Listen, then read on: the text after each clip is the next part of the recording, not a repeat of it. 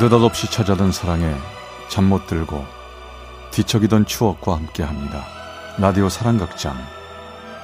어느 날 사랑이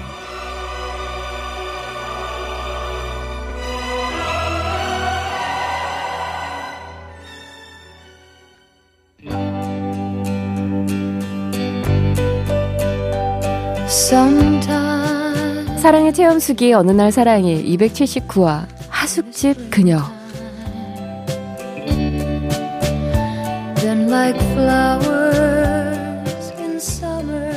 크리스마스가 다가오는 이맘때가 되면 생각나는 사람이 있습니다. 제가 그녀를 처음 만난 건 30여 년 전이었어요.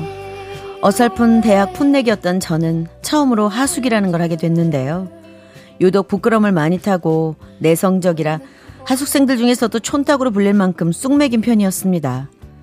그런 제가 그녀를 처음으로 보게 된 건 그 집에 하숙방을 구하러 갔던 날이었어요. 그녀는 방 한쪽에 마련된 작은 책상 앞에서 무언가를 열심히 적고 있었죠. 책가방과 이불 보따리를 짊어진 어색한 표정의 저를 호기심 어린 눈으로 보던 그녀는 저에게 살짝 미소를 지어주었습니다. 안녕하세요. 아, 네, 안녕하세요. 앞으로 잘 부탁드립니다. 뭐랄까 풋풋한 두 볼은 적당히 익은 사과처럼 붉었고 눈도 참 맑았으며 진한 눈썹과 짧은 단발머리는 유난히 검게 느껴졌습니다. 그녀는 하숙집 주인 아저씨의 막내 처제였고 전 그녀가 있는 방 옆에서 하숙을 하게 되었는데요.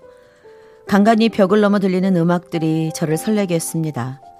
그러던 어느 토요일 오후 그 많던 하숙생들이 단체로 MT를 가게 됐고 저는 학과 행사 관계로 하숙집에 혼자 남아 방문을 활짝 열어놓고 대청소를 하고 있었죠. 저녁 식사하셔야죠. 아, 청소 끝나고 먹죠 뭐. 대화를 한 번도 나눠본 적이 없었고 늘 분주한 하숙생들로 붐비던 넓은 주방에 갑자기 두 사람만 동그러니 남아있으려니 괜히 어색해져 형부와 언니가 외출한 걸 알면서도 일부러 말을 건넸죠. 아저씨 네 부는 어디 가셨나 봐요? 아, 형부 집안에 결혼식 잔치가 있어서 오늘은 거기서 자고 내일 온다고 하네요. 네. 그럼 내일 아침은 직접 식사 준비 하셔야겠네요? 그래야죠, 뭐. 근데 혹시 연탄불 피워 보셨어요? 아니요, 해보진 않았는데 제가 한번 피워보죠, 뭐. 아유, 감사합니다. 아, 도저히 못하겠더라고요. 제가 잠깐 번개탄 가져와 볼게요. 그녀는 뒤뜰에 가서 번개탄을 가져왔고 전 성냥으로 번개탄에 불을 붙였는데 생각처럼 쉽게 불이 붙지 않았습니다. 그러다 다시 성냥에 그 불을 붙이는 순간 불이 확 살아나며 제 머리카락과 눈썹 얼굴 쪽으로 번쩍하더라고요. 어, 뜨거! 어! 어떻게 어떻게? 어떻게? 아, 어, 봐봐요. 어, 어. 어떻게 앞머리하고 눈썹 다 탔다. 어, 어, 어떻게? 저 다- 이쪽으로 와봐요. 다, 다 탔어요? 아, 아니, 진짜. 잠깐만요. 어디 봐요. 어, 어떻게? 정말 다 탔어요. 아, 참. 아, 어떻게? 아, 이거 이 볼만 하겠는데. 아, 이제 괜히 제가 부탁을 해서 어쩌죠. 죄송해요. 아, 아, 아닙니다. 괜찮아요. 아, 이거 뭐 금방 잘하겠죠, 뭐. 그날 우린 대청마루에 앉아 커피를 마시며 처음으로 이야기를 나누게 되었습니다. 주로 잔잔한 음악을 들으시나 봐요. 옆방에서 가끔 들려요. 네, 저 조용한 연주곡 좋아해요. 저도 저 폴 모리아, 제임스 라스트 연주곡 가끔 듣습니다. 응, 나도 좋아하는 곡들인데 헉, 비슷하시네요. 그녀가 말하며 환하게 웃는 모습은 수많은 별들과 달빛보다도 더 포근하고 밝게 느껴졌습니다. 전 그녀와 얘기한 후 방으로 돌아와 과제를 하다 잠이 들었었나 봅니다. 저기요, 어디 아프세요? 자꾸 앓는 소리가 나는데 어디 아프신가? 어머 어떻게 저 그, 괜찮으신 거예요? 어, 어떻게 정신 차려 보세요. 괜찮아요? 아, 여보세요, 여기요. 나중에 얘기를 들어보니 제가 연탄가스를 마시고 쓰러져 끙끙 앓고 있었나 봅니다. 그 당시만 해도 이른 새벽엔 택시 잡기가 어려웠고 결국 그녀는 이웃에 살던 아저씨 한 분을 깨워 집에 있는 손수레에 담요를 깔고 제법 먼 거리 병원까지 저를 싣고 갔더라고요. 그때 새벽 찬 공기에 머리가 깨질 것 같았던 느낌이 어슴풀에 남아있는데요. 제 얼굴 위에 떨어지는 물방울이 눈물인지 땀이었는지 알 수는 없지만 누군가가 저를 위해 진심으로 걱정하고 있다는 걸 본능적으로 느낄 수 있었습니다. 다행히 전 응급조치를 받고 곧 회복할 수 있었죠. 아휴, 자네 괜찮나? 예, 괜찮습니다. 감사합니다, 아저씨. 저, 은미 씨는요? 음, 잠시 나갔어. 아우, 그 아저씨, 아가씨가 아니었으면 큰일 날 뻔했어. 근데 얌전하고 약해 보이는 그 아가씨는 어디서 그런 힘이 났는지 말이야. 학생을 번쩍 들어서 옮기더라고. 어우, 그리고 어찌나 걱정을 하면서 울든지 내가 옆에서 보기에 안쓰럽더라고. 아우, 좋은 아가씨야. 어, 저기 오네. 어, 괜찮으세요? 아, 정말 다행이에요. 큰일 날 뻔했잖아요. 또 얼마나 걱정했는지 몰라요. 제 생명의 은인이세요. 감사합니다. 연탄가스 소동이 있고 난 후 전 그녀에게 뭔가 빚을 지고 있는 것처럼 고마움과 친근감을 가지게 됐고 그녀 역시 그런 저를 다른 하숙생들과는 달리 생각하고 있었던 것 같습니다. 그리고 어느 늦은 봄날 감사의 마음을 전하고 싶어 그녀에게 쪽지를 보냈죠. 시간 되시면 다가오는 토요일 오후 경산 딸기밭에서 딸기 좀 사드리고 싶습니다.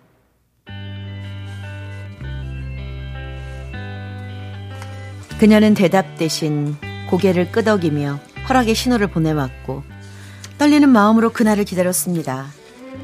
80년대 초반에만 해도 1인당 얼마간의 돈을 내면 비닐하우스가 아닌 노지에서 재배한 딸기를 웬만큼 먹을 수 있었는데요. 젊은 연인들이나 대학생들의 데이트 장소로 고산 딸기밭은 유명했습니다. 우린 버스 맨 뒷좌석에 나란히 앉았고 덜컹거리는 버스였지만 구름 위에 앉은 것처럼 푹신하고 부드럽게만 느껴졌습니다. 그날따라 깔끔하게 차려입은 그녀의 원피스는 차창가의 그 어떤 풍경보다 더 화사하고 아름다웠죠. 우린 딸기도 맛보고 풀냄새를 맡으며 밭둑을 따라 제법 걸었습니다. 그런데 갑자기 검은 먹구름이 몰리는가 싶더니 소나기를 퍼붓기 시작했어요. 어? 아, 일단 저 원두막으로 갑시다. 네. 딸기밭 구석구석에 만들어진 임시 원두막은 햇빛만 겨우 가릴 정도로 허술하게 지어진 탓에 쏟아지는 소나기를 피하기에는 공간이 비좁았습니다. 아, 비 맞겠어요. 제, 제 옆으로 좀 붙어요. 예, 아, 그러네요. 어, 비가 자꾸 떨어지네요. 딸기밭에서 불어오는 습한 흙 냄새와 그녀의 머릿결에서 묻어나는 샴푸 냄새는 달콤한 딸기 향보다 더 향긋하게 느껴졌고 곱게 빗은 단발머리에서 빗방울이 방울방울 떨어졌습니다. 우린 그렇게 한참을 아무 말 없이 쏟아지는 빗줄기를 바라보며 비가 그치기를 기다리고 있었죠. 이렇게 같이 비 보고 있으니까 좋네요. 네. 저도 너무 좋아요. 오랫동안 이렇게 있고 싶어요. 참 예쁜 여자였습니다. 누구보다 착한 여자였습니다. 은미 씨는 남자친구가 교회 나가길 원하죠? 네, 저희 집안이 좀 그래서요. 성준 씨네 집은 어떠세요? 그 얘기 그만해요. 좋은 날인데. 그리고 교회 가는 거 크리스마스 때 되면 한번 생각해 볼게요.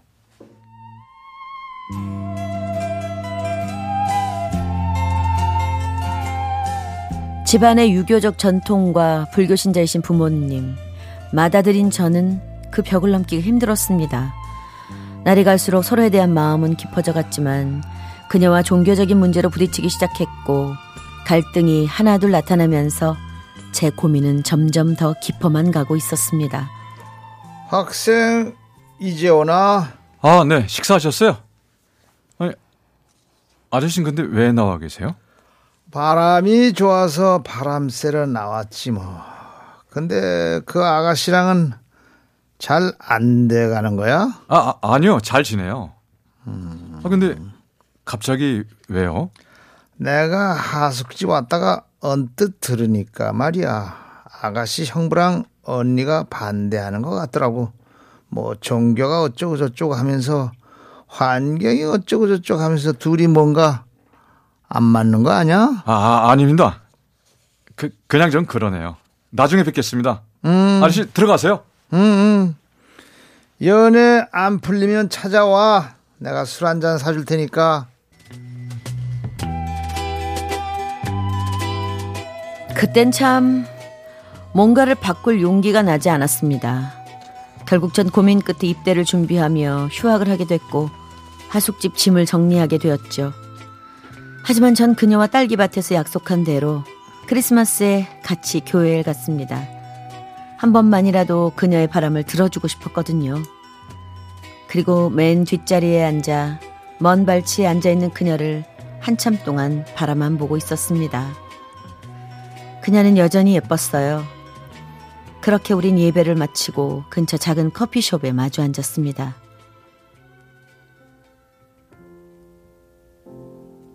날씨는 무척 흐려 있었고 커피숍은 한산한 편이었는데 커피가 나오자 그녀는 떨리는 손으로 프림과 설탕을 제 잔 속에 넣어줬습니다.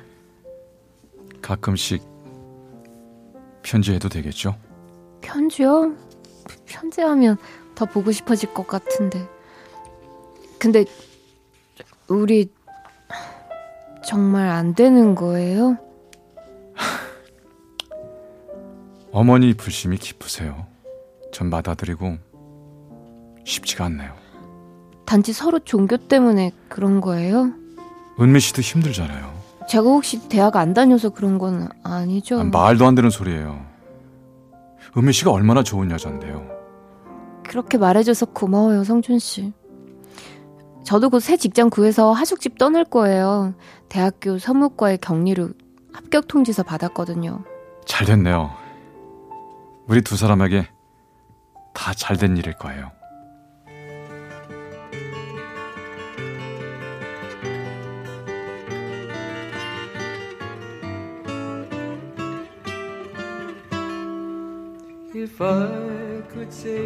그리고 더 이상 무슨 말을 해야 할지 생각나지 않았습니다. 그녀와 커피숍에서 나와 버스 정류장으로 향하는데 진눈깨비가 흩날리고 있었습니다. 누군가의 눈물들이 차가운 마음 때문에 얼어버린 건 아닐까 생각을 했습니다. 그리고 그녀와 작별 인사를 했는데요. 어떻게 작별 인사를 했는지 기억이 나질 않네요. 그렇게 우리는 헤어지고 입대 전에 고향에서 하숙집으로 간다는 안부 편지를 몇 차례 보냈지만 더 이상 그녀와는 연락이 닿지 않았습니다. 어쩌면 하숙집을 떠나 편지를 받아보지 못했을지도 모르고 그녀의 식구들이 저를 별로 달가워하지 않았으니까 전해주지 않았을지도 모르겠습니다. 저의 젊은 시절 첫사랑은 이렇게 지나갔지만 지금까지 그 누구에게도 이야기하지 못했던 그녀와 나만의 순수하고 또 조금은 부족했던 그러나 다시는 되돌릴 수 없는 스무 살에 소중했던 시간들입니다. 저의 풋사랑은 이렇게 지나가고 말았네요. 알고 사랑을 알고 종이하 슬픈 꿈을 알게 되었네